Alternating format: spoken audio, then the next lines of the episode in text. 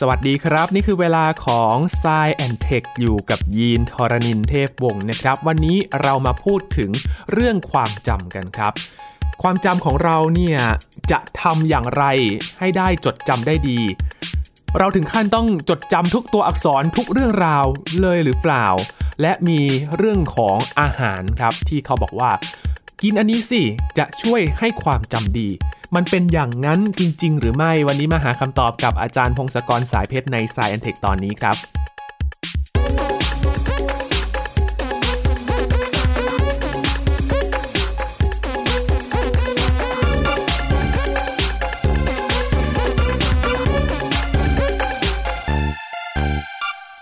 พูดถึงความจำก็ถือว่าเป็นความมหัศจรรย์ของสมองสิ่งมีชีวิต โดยเฉพาะมนุษย์นะครับ ที่เราสามารถจดจำ รายละเอียดเรื่องราวต่างๆได้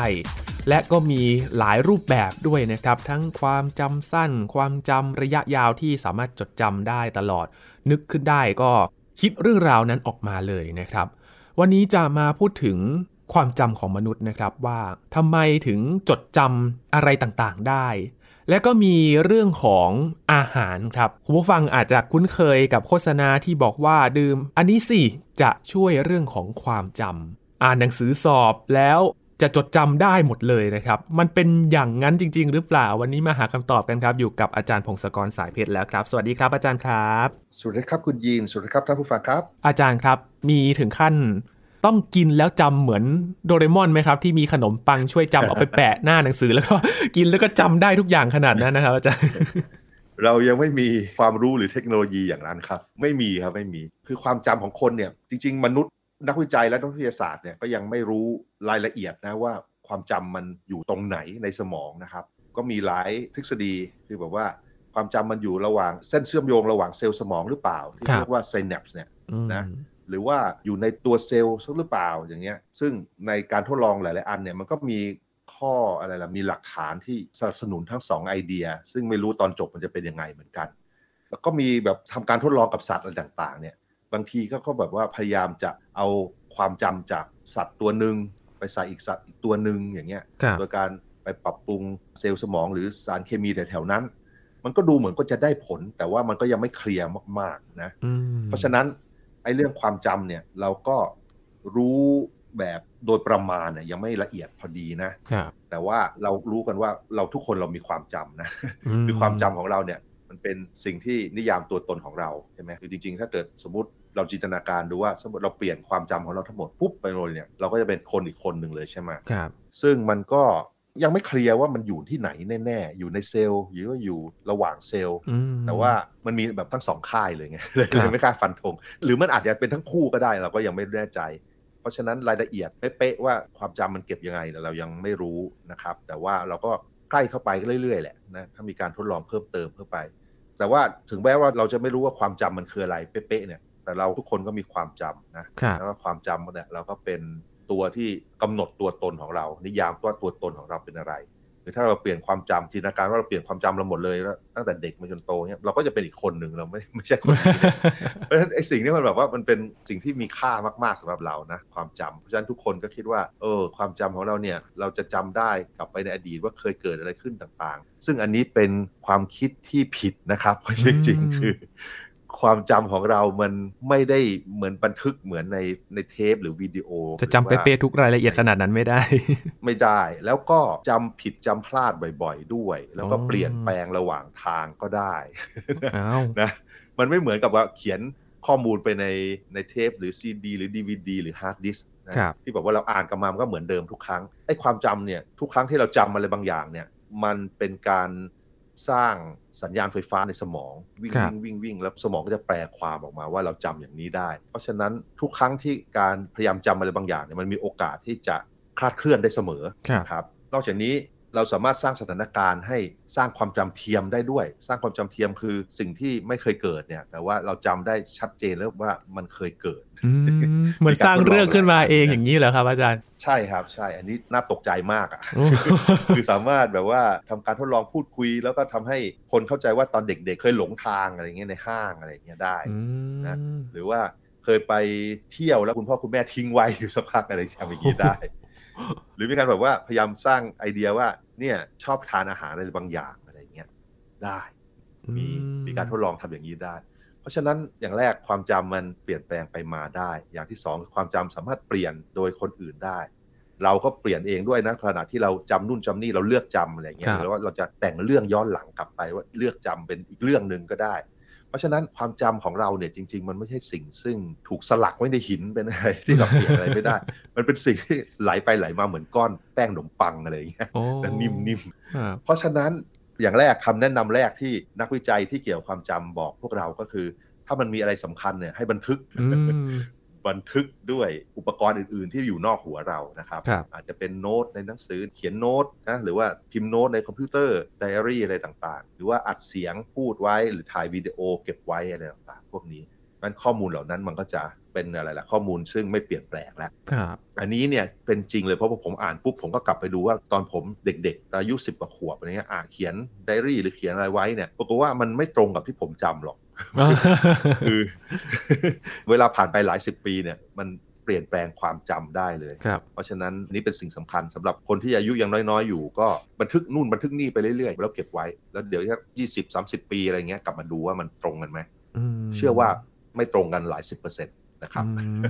เหมือนว่าสมองเราเนี่ย ถ้าเปรียบเหมือนฮาร์ดดิสก์นะครับอาจารย์คือไม่ได้มีไฟล์เป๊ะตั้งแต่แรก เพราะว่ามันอาจจะถูกกระทบกระเทือนหรือว่าถูกลงไฟล์ซ้ำไป ใช่ใช่มีคนเปรียบเทียบว่ามันเหมือนวิกิพีเดีย คือมีคนเข้าไปแก้อยู่ตลอดเลยใช่ใช่เราก็แก้ได้ คนอื่นก็มาแก้ได้มันก็ต้องระวัดระวังนะครับ โอเคนั่นคือความจำที่เราแบบจำระยะยาวว่าเราเป็นอะไรยังไง แต่ว่าในร่างกายในสมองเราเนี่ยมันมีความจำหลายประเภทมากเลยยกตัวอย่างเช่น พอได้รับประสาทสัมผัสต่างๆ สัญญาณเข้ามาเนี่ย มันจะจำอยู่ได้แป๊บหนึ่งแป๊บหนึ่งจำได้ว่าเจ็บจำได้ว่าร้อนจำได้ว่าอะไรนิดๆหน่อยๆความจำตรงนี้มันจะเกิดมาแล้วก็หายไปเกิดมาแล้วหายไปเวลาไม่นานไม่ได้อยู่นานๆนะครับเขาเรียกว่าความจำแบบประสาทสัมผัส อันนี้เป็นอันแรกเราจำได้ว่าเกิดอะไรขึ้นบ้าง จากประสาทสัมผัสของเรา แล้วต่อมาก็จะมีความจำระยะสั้น ความจำระยะสั้นเนี่ยคือตอนเราคิดอะไรต่างๆ เราจะเอาข้อมูลจากการอ่านก็ได้หรือจากประสาทสัมผัสของเราก็ได้ มาสักไม่กี่ชิ้นเราอาจจะไม่เกิน 10 ชิ้นเนี่ยแล้วเอาข้อมูลเหล่านี้มานั่งคิดตุ๊บๆๆ เราจะจำอะไรได้สักพักหนึ่งหรือแม้แบบตอนเราโทรศัพท์อะไรเงี้ยเราต้องการเอาตัวเลขไปกรอกบอกตัวเลขอะไรบางอย่างเขาเนี่ยเราก็จะจำตัวเลขนั้นได้แป๊บหนึ่งแล้วก็หายไปความจำพวกนี้ก็เป็นระยะสั้นอยู่กับเราไม่นานจะหลักไม่กี่วินาทีถึงไม่กี่นาที หรือบางทีไปเจอคนใหม่ๆจำชื่ออย่างเงี้ยบางทีเรารู้จักชื่อเขาปุ๊บแล้วเราก็ลืมเขาเลยหลังจากผ่านไปหนึ่งนาทีชื่ออะไรนะใช่ใช่ใช่ใช่คือข้อมูลเข้ามาอยู่ในหัวเราแป๊บหนึ่งแล้วหายไป ไม่ได้ถูกบันทึกไปในระยะยาวครับพอจะระยะสั้นนี่ก็อีกส่วนหนึ่งซึ่งอาจจะแปลงได้เยอะๆ เหมือนกันจากพฤติกรรมของเราเดี๋ยวจะพูดต่อไปนะครับครับความจำระยะยาวเนี่ยคือแค่ว่าเราจะความจำที่เราและข้อมูลต่างๆ ระหว่างวันเนี่ยไปค่อยๆใส่เข้าไป แล้วเก็บไปในสมองแล้วมันสามารถอยู่ได้เป็นปีเป็นเดือนเป็นปีไปบางทีก็อยู่แบบตลอดชีวิตเลยอย่างเงี้ยยกตัวอย่างความสามารถในการว่ายน้ำความสามารถในการถีบจักรยานอย่างเงี้ย มันสามารถใช้ได้ตลอดชีวิตใช่ไหมครับ หรือว่าชื่อของญาติญาติของเราพ่อแม่ตัวเราอย่างเงี้ยเราจำได้ตลอดกาลว่าสถานที่ที่เราชอบตอนเด็กๆเนี่ยบางทีมันจะจำได้หลายสิบปีเลย คือการที่จะเปลี่ยนแปลงกันระหว่างความจำระยะสั้นมาเป็นความจำระยะยาวเนี่ย มีคนค้นพบว่ามันเกี่ยวข้องกับการหลับ มันต้องนอน มันต้องนอน นอนแล้วสมองก็ทำงานไปเรื่อยๆ ก็บอกว่าส่วนฮิปโปแคมปัสเนี่ยน่าจะเป็นส่วนที่สร้างความจำระยะยาวให้เรา นะครับอืมครับ มันเป็นเพราะว่าจะต้องทำซ้ำๆด้วยหรือเปล่าครับอาจารย์มันถึงจะจำระยะยาวได้ บางทีมันก็ไม่จำเป็นครับ บางทีไม่จำเป็น การที่จะฝึกอะไรให้ทำได้ดีๆเนี่ยต้องทำซ้ำๆกันมันก็เป็นการฝึกไปเรื่อย ๆ อันนี้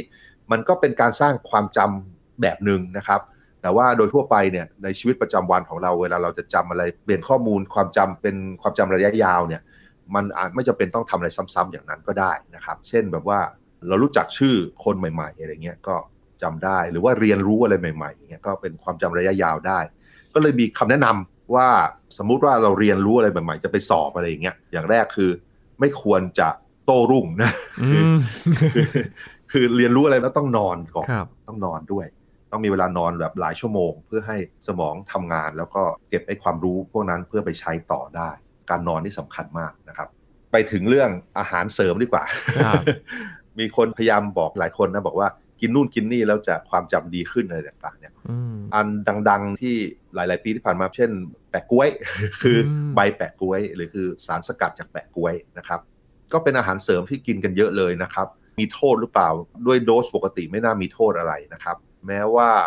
มันจะมีการวิจัยบางอย่างว่าอาจจะเพิ่ม การเลือดออกอะไรบางอย่างได้ในแผลในอะไรสำหรับผู้หญิงที่คลอด หรือว่าในคนที่มีความเสี่ยงเรื่องหลอดเลือดหัวใจอะไรหรือหลอดเลือดสมองเนี่ยแต่ว่าโดยทั่วไปสำหรับคนปกติไม่น่ามีโทษอะไร แต่ว่าช่วยเพิ่มความจำหรือเปล่านี่ก็ไม่มีหลักฐานว่ามันเพิ่มความจำอะไรอืมนะกินไปก็เพื่อ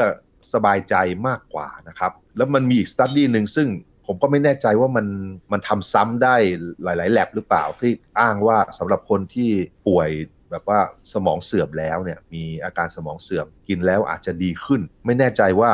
สามารถทำวิจัยซ้ำโดยแลบอื่นๆ ได้เยอะแค่ไหน อันนี้ต้องรอดูต่อไป คือถ้าเกิดมีหลายๆแลบทำแล้วมันได้ผลเดียวกันก็น่าเชื่อถือมากขึ้นนะครับตอนนี้ก็ไม่กล้าฟันธงว่ามันมีประโยชน์อะไร แต่ว่ามันก็คงไม่มีโทษสำหรับใบแปะกล้วยนะแล้วนอกนี้ก็มีอาหารแนะนำหลายอย่างเลย ยกตัวอย่างเช่นบลูเบอร์รี่เนี่ยอ่าบลูเบอร์รี่พวกว่ามีสารต้านอนุมูลอิสระอะไรเยอะแยะจะช่วยปกป้องสมองจากความเสียหายเพิ่มความจำนั่นแหละก็หลักฐานมันก็คลุมเครือไม่น่าช่วยอะไรเท่าไหร่อืมแต่น่าจะอร่อยดี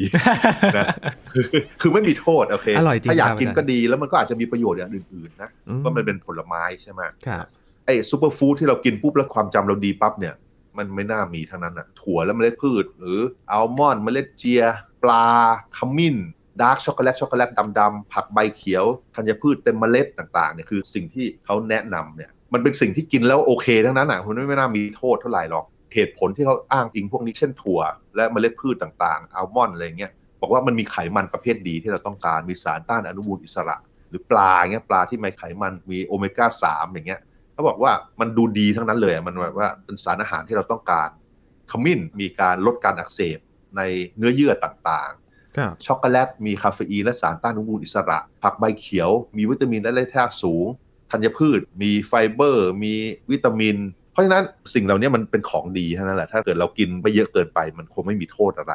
แต่ว่าใน study ในการวิจัยต่างๆมาดูว่ามันมีผลทำให้ความจำดีขึ้นหรือเปล่าเนี่ยมัน มันคลุมเครือมันฟันธงไม่ได้อืมนะแสดงว่ามันปรับปรุงได้ระดับใกล้ๆศูนย์มากอะมันจะบวกลบใช่ไหมมันอาจจะไม่ได้มีผลอะไรชัดเจนเอางี้ดีกว่าครับแต่ว่ามีโทษหรือเปล่าคงจะไม่มี มันซับซ้อนเนี่ยครับเพราะว่าทุกคนคนทุกคนเนี่ยมันเป็นระบบสารเคมีที่ซับซ้อนมากแต่ละคนก็ต่างกันอีกเยอะเลย เพราะฉะนั้นถ้าเรากินเข้าไปแล้วไม่มีโทษ แล้วเรารู้สึกดีก็กินเถอะแล้วถ้ามีเงินซื้อกินนะอืมแต่ว่าถ้าเกิดแบบว่าจะไปหวังมากว่ากินปุ๊บแล้วจะ สมองดีขึ้นอะไรเงี้ยอย่าไปหวังอย่างนั้นเดี๋ยวจะผิดหวังนะครับครับ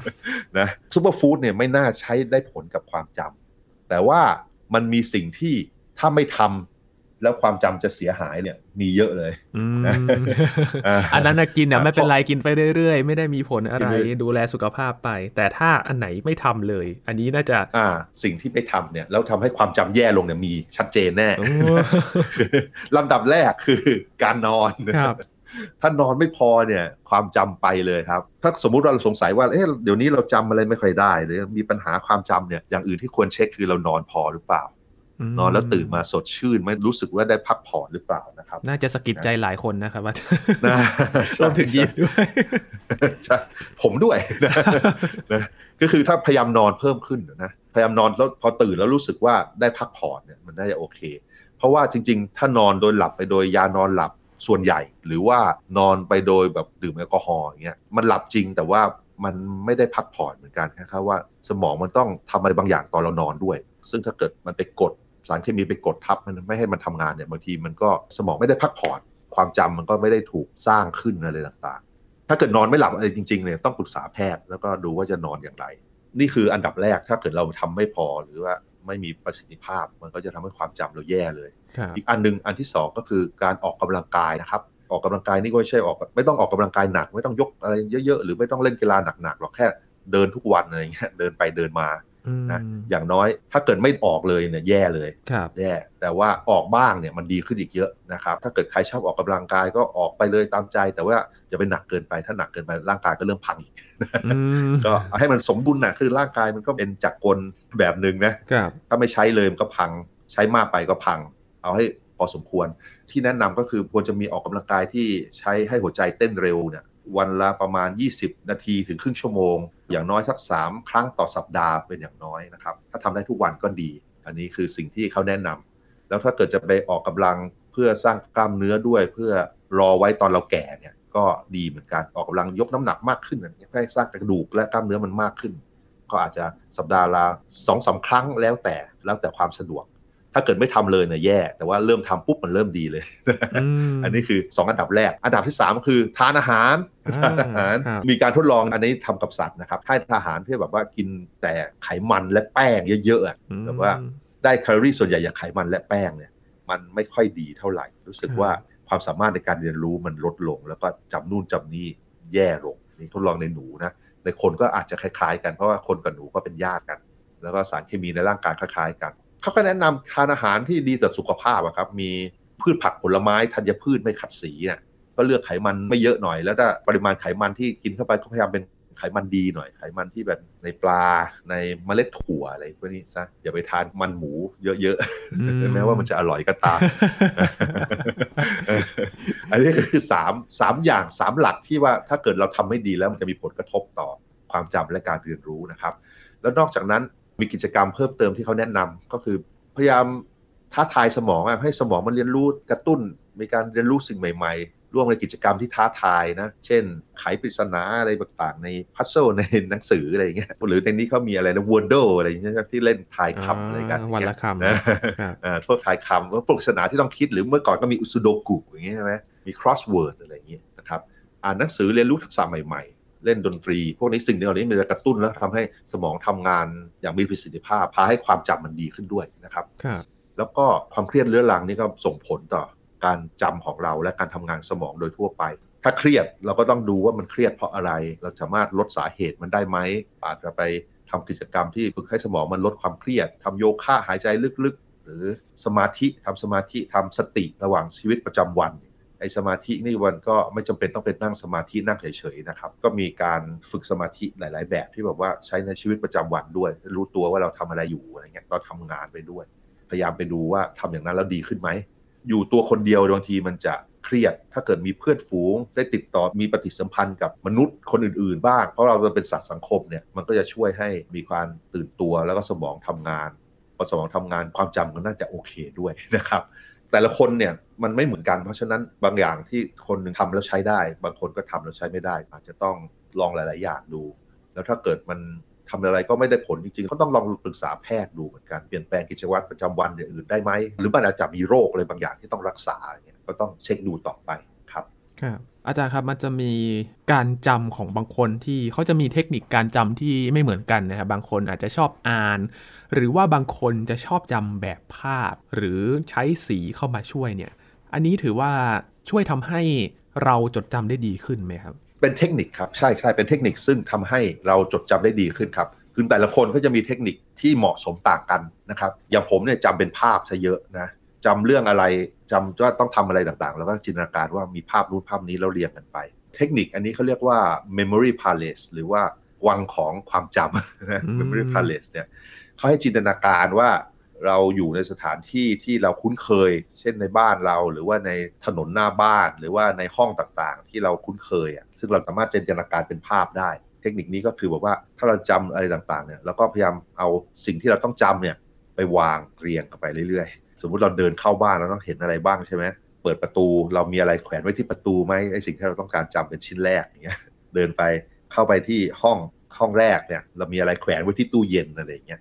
ไปเรื่อยๆ พยายามเอาสิ่งที่จำไปติดอยู่กับ จินตภาพจินตนาการของสิ่งที่เราคุ้นเคย อันนี้เขาเรียก memory palace สำหรับผู้ที่สนใจเราไปค้นหาดูนะครับ อันนี้ก็เป็นเทคนิคซึ่งหลาย ๆ คนที่เขาจำของได้เยอะ ๆ ที่เขาแข่งขันกันนะ่ะเขาก็ใช้เทคนิคนี้ เพราะฉะนั้นก็น่าจะใช้กับพวกเราได้ ผมก็จำได้บ้างใช้เทคนิคนี้บ้างในชีวิตประจำวัน แต่ว่าก็ไม่ได้จำอะไรเก่งเป็นพิเศษนะครับ หรือว่าบางทีบางคนก็ชื่อต่างๆ มาเรียงมาเป็นคำย่อเป็นอะไรต่างๆ ได้ เป็นตัวอักษรย่อ แซมจำสีรุ้งเรียงเรียงกันไป หรือว่าไก่จิกเด็กตายเด็กตายบนปากโอ่งอะไร